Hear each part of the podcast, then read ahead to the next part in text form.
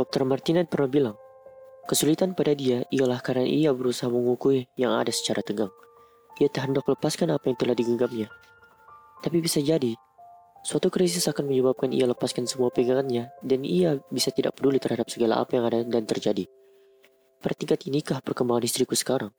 Aku tak tahu. Dr. Martinez tak boleh datang menego. Kata-katanya yang terakhir, kalau analis dapat diyakinkan untuk menyerah pada keadaan, ia akan selamat. Dan bagaimana keadaannya sekarang? Aku tak tahu. Mama tak tahu. Betapa jauhnya kau, dokter. Selama dalam perawatan Martinetti, ia dalam keadaan sebagaimana dikatakannya, tetap bergayutan, tegang pada yang ada selama ini. Kita semua kalah, katanya lagi. Semua usaha patah, sedangkan Adelis tak mau mengerti semua ini. Ia nampak tak pernah merontak, tapi pedalamannya, wah basi jadi medan perang tak menentu. Hanya pembiusan saja yang dapat menyelamatkannya dari kerusakan pedalaman. Kalau tidak, bisa terjadi seperti tak ada sesuatu pun yang punya harga lagi baginya. Sebaliknya, dia bisa menjadi tidak berarti bagi siapa pun. Tuan Melema, ingat, maka itu, kalau dia sadar, usahakan bicara terus-menerus tentang apa saja yang bagus-bagus, indah, berpengharapan, menyenangkan.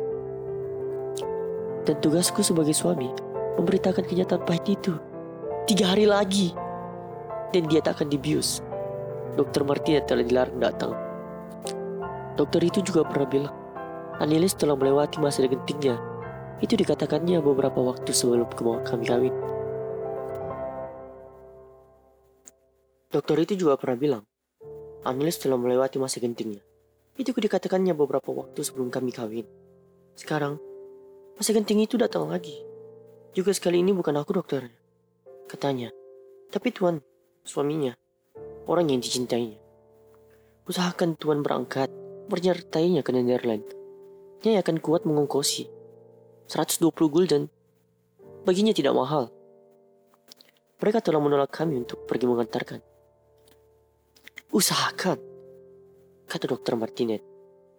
Dengan jalan dan cara apa pun. Jangan sia-siakan hidup istri Tuan yang masih sangat muda ini. Dia tak akan hidup tanpa Tuan. Sekarang, Tuanlah satu-satunya menguntungkan baginya. Kurasa, sudah kuusahakan segala yang aku bisa. Dan aku kalah. Pengadilan Amsterdam tak terlawankan. Pengadilan Putih Surabaya menyatakan, kami berdua tak ada sangkut paut dengan istriku. Nyai sendiri dengan cekatan telah memerintahkan Panji Darman, Dalujan Daspers, untuk berlayar, mengurusi perdagangan rempah-rempah di Netherlands. Menemani analis sebagai wakilku. Nyai telah melarangnya datang ke Wonokromo untuk menghindari kecurigaan dan agen Masyapis Netherlands dengan cerdiknya telah mendapatkannya nanti dalam kabin kelas 2 di samping kabin Danielis. Agen itu pula yang telah menguruskan antidatum untuk surat kesehatannya. Wajah istriku sudah seperti batu bualan, Fahatan. Seakan syaraf mukanya telah terputus dari otak.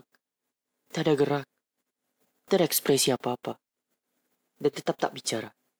Dari segala sudut, dan segi telah coba untuk menyampaikan hari keberangkatannya. Itu pun gagal.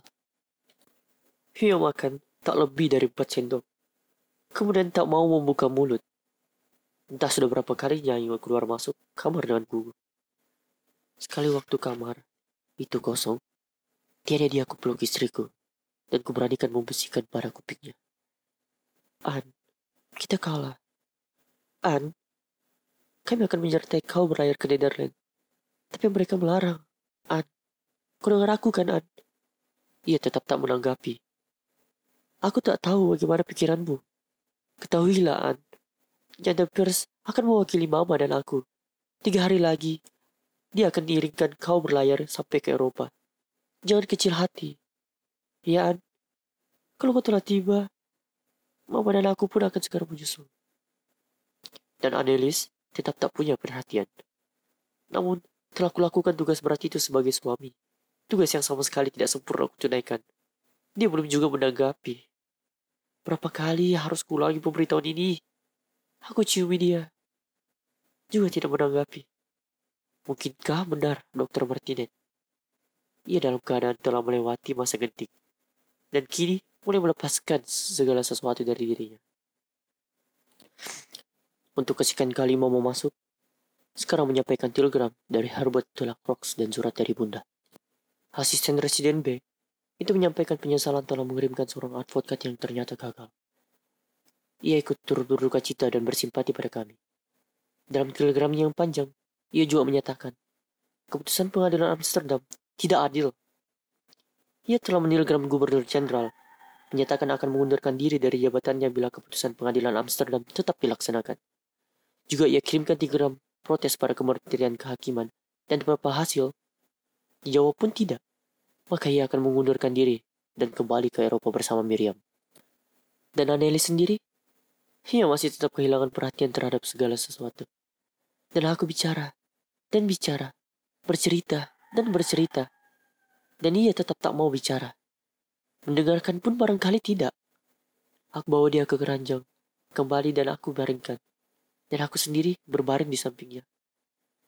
Beruntung, Beruntung juga aku mengenal banyak cerita dan dongengan nenek moyang. Itu pun sudah habis kurawi. Dari cerita Eropa Putri Genova saja, paling tidak sudah empat kali. Perjalanan Gulliver dua kali. Baron van Munchausen dua kali. Klein Dampich mungkin lebih dari empat kali. Belum lagi dongengan kancil. Suaraku sendiri sudah parau. Itu pun masih harus ditambah dengan pengalaman sendiri yang cukup lucu. Dengan memeluk istriku, aku mendongeng dan mendongeng. Mulutku dekatkan pada kupingnya. Suatu cara yang ia sukai. Waktu aku terbangun, malam ternyata telah lewat. Kamar telah terang oleh cahaya siang. Namun kelelahan itu belum juga terhalau oleh tidur yang tak ku ketahui sampai berapa lama. Dan ku sadari, Anelis memelukku, menciumi dan membelai-membelai rambutku. Aku tergagap bangkit. An, Anelis, seruku. Aku pegangi pergelangan tangannya dan kurasai denyutan jantungnya. Tidak lagi selamat kemarin. Mas, jawabnya. Betulkah Anelisku mulai bicara? Atau hanya impianku saja?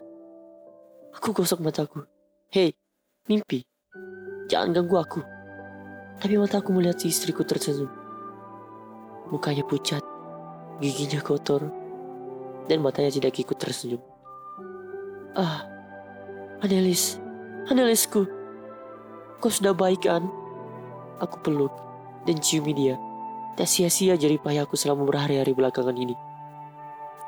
Makan sudah tersedia, Mas. Mari makan, katanya lunak. Tepat seperti dulu. Aku pandangi dia. Benarkah? Dokter Martinet, jiwanya goyah. Mentalnya tidak tumbuh secara wajar. Ku awasi matanya. Dan mata itu kuyu. Bibirnya masih tersenyum. Tapi mata itu tetap tidak ikut tersenyum. Bahkan seakan telah jadi juling. Mama, teriakku. Haneli sudah baik. Dan mama tidak muncul. Tanpa membersihkan diri, aku duduk menghadapi makan siang di dalam kamar. Tak ada sendok, garpu, ataupun piring di depanku. Hanya ada di depan Adelis. Sudah berubahkah ingatannya? Ataukah aku seorang yang harus makan? Aku bisa menyuap sendiri, An. Kaulah yang makan. Mari aku suapi. Ia tidak makan. Hanya mau nyuapi aku juga. Dan aku harus mengunyah dan mendelan. Ia tak boleh tersinggung. Itu aku tahu betul. Sampai kenyang. Mengapa kau suapi aku begitu? Sekali dalam hidup, biarlah aku suapi suamiku. Ia terdiam dan tak mau bicara lagi. Hari ini, hari terakhir, perusahaan telah macet sama sekali. Maresose telah melarang siapa saja memasuki pelataran perusahaan. Hanya pemeliharaan dan pemerahan sapi yang diperbolehkan bekerja terus. Protes mama tidak didengarkan. Nyai tidak rugi, bantahnya. Semua biaya ditanggung oleh yang di sana. Banyak surat berdatangan dan tak ada kesempatan untuk membalas. Membaca pun tak ada waktu. Koran yang dikirimkan di bertumpuk dan kena singgung. Mama, aku, apalagi Anelis, dikenakan larangan keluar rumah, kecuali untuk mandi dan ke belakang, jadi kami terkena tahanan rumah. dan kemah-kemahnya di pelataran pra Serdadu Marsose keluar hanya untuk mengusiri orang yang menggerombol di pinggir jalan sana yang menyatakan simpatinya pada kami barangkali atau hanya untuk menonton saja. Anelis kelihatan agak normal, walau kurus, pucat, matanya mati. Cerita aku tentang negeri Belanda. Menurut cerita Multatuli dulu. Tiba-tiba ia meminta. Adalah sebuah negeri di tepi laut utara sana. Aku mulai sekenanya. Tanahnya rendah, makanya dinamai negeri tanah rendah. Netherlands atau Holland. Sampai di sini aku tak mendapatkan sambungannya. Matanya mengimpi itu tetap kuyuh. Begitu aneh mengawasi aku. Seperti aku ini karel jenis baru beruntut biru yang baru dilihatnya dalam hidupnya. Karena tanahnya rendah, orang bosan selalu memperbaiki tanggulnya. Maka jadi kebiasaan mereka meninggalkan negerinya. Penggembaraan. Untuk mengagumi negeri-negeri lain yang tinggi bergunung-gunung. Kemudian, menguasainya tentunya. Di negeri-negeri tinggi itu, penduduknya mereka bikin rendah. Tak boleh sedikit pun mendekati tubuh mereka. Cerita aku tentang laut. Seorang wanita Eropa berpakaian bertopi, serba putih, masuk tanpa memotong pintu. Nyai dan aku membiarkannya. Toh, kamar kami belakangan ini dimasuki siapa saja. Toh, dia hanya akan mengganggu kami bertiga. Empat jam lagi, kau akan melayari laut. Dan laut, sayang. Pendatang itu membuka suara dan mengambil alih tugasku. Ikan tiada terkira akan banyaknya. Ombak, riak, alun, buih dan busa. Jufro akan naik kapal besar, indah, melintasi samudera. Sayang, memasuki terusan Suez, berpapasan dengan kapal-kapal lain. Kalau berpapasan, sayang, kapal Jufro akan bersuling. Yang lain juga akan bersuling. Pernah melihat Gilbartan? Ya, kota karang itu pun akan Jufro lalui. Setelah itu, beberapa hari kemudian, Jufro akan menginjakan kaki di bumi leluhurmu sendiri.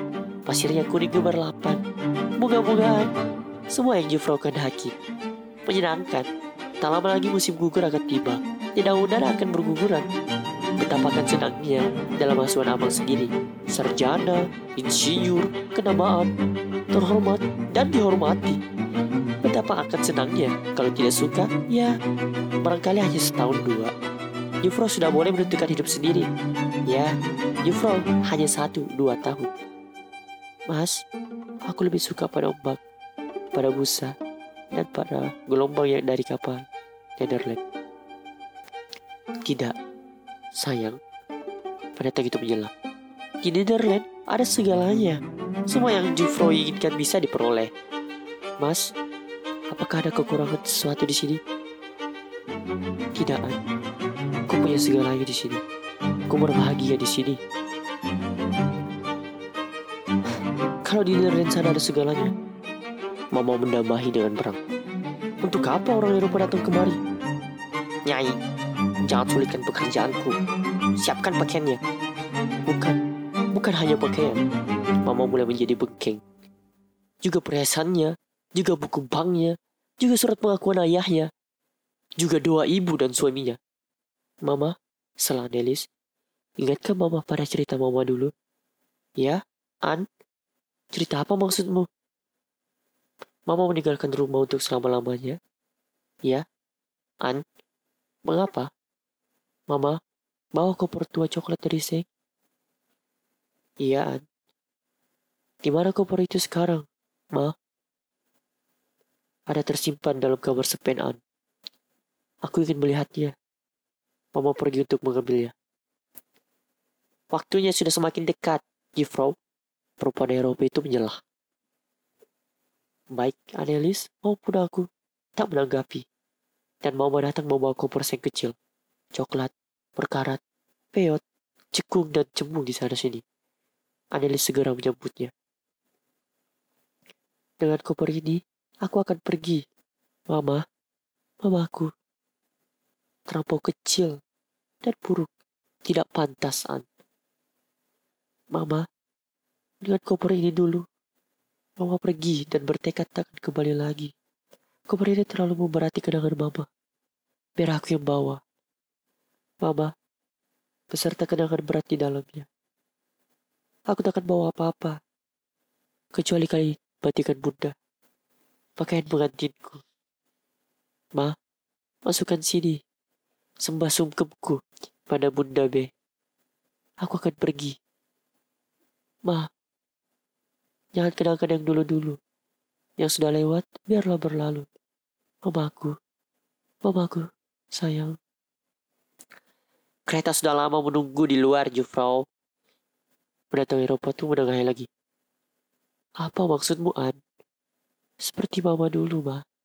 Aku nyatakan balik lagi ke rumah ini. An, Adelis, anakku sayang.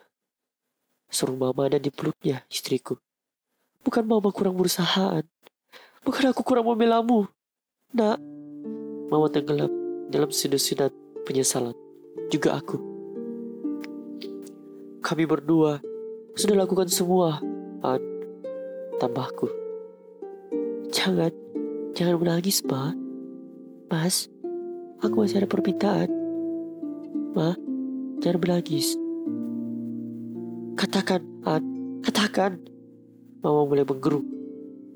Ma, beri aku seorang adik. Adik perempuan yang akan selalu manis padamu. Mama semakin menggeruk. Begitu manis, Ma. Tidak menyusahkan seperti anakmu ini. Sampai, sampai, sampai apaan? Sampai Mama takkan merasa lagi hampa tanpa Anelis ini. An, anak, anakku, betapa teganya kau bicara begitu? Ampuni kami, kami tak mampu membela kau. Ampuni, ampuni, ampuni. Mas, kan kita tak pernah berbagi bersama. Mas, kan kita pernah berbahagia bersama. Tentu, An. Kenangkan kebahagiaan itu saja ya, Mas. Jangan yang lain. Ayo, suruh seorang laki-laki Indo dari pintu. Sudah dua menit terlambat berangkat. Mari, sayang Juvo. Perempuan heroik pula itu menuntun Anelis. Sekaligus Anelis tenggelam dalam pembiusan dan tidak peduli. Kehormatannya yang sebentar tiba-tiba lenyap. Ia berjalan lambat, lambat meninggalkan kamar, menuruni tangga dalam tuntunan perempuan Eropa itu. Barangnya nampak sangat rapuh dan terlalu remah. Aku dan mama lari memapahnya, menggantikan perempuan itu. Tetapi lelaki Indoy dan perempuan Eropa itu menolak kami. Di bawah tangga telah berkerumun Marisose dan kami dihalau tak boleh mendekat. Maka kami hanya dapat melihat makhluk tersayang itu ditun seperti seekor sapi. Dan berjalan lambat-lambat. Anak tangga demi anak tangga. Mungkin begini juga perasaan ibu mama diperlakukan oleh mama dulu. Karena tak mampu membelanya dari kekuasaan Tuan Melepa. Tapi bagaimana perasaan Adelis? Benarkah dia sudah melepaskan segalanya? Juga perasaannya sendiri. Aku sudah tak tahu sesuatu. Tiba-tiba aku dengar suara tangisku sendiri. Bunda, putramu kalah. Putramu tersayang tidak lari. Bunda, bukan kriminal. Biarpun tak mampu membela istri sendiri, menantumu. Sebegini lemah pribumi di hadapan Eropa. Eropa, kau, guruku, begini macam perbuatanmu. Sampai-sampai istriku yang tak tahu banyak tentangmu kini kehilangan kepercayaan pada dunianya kecil.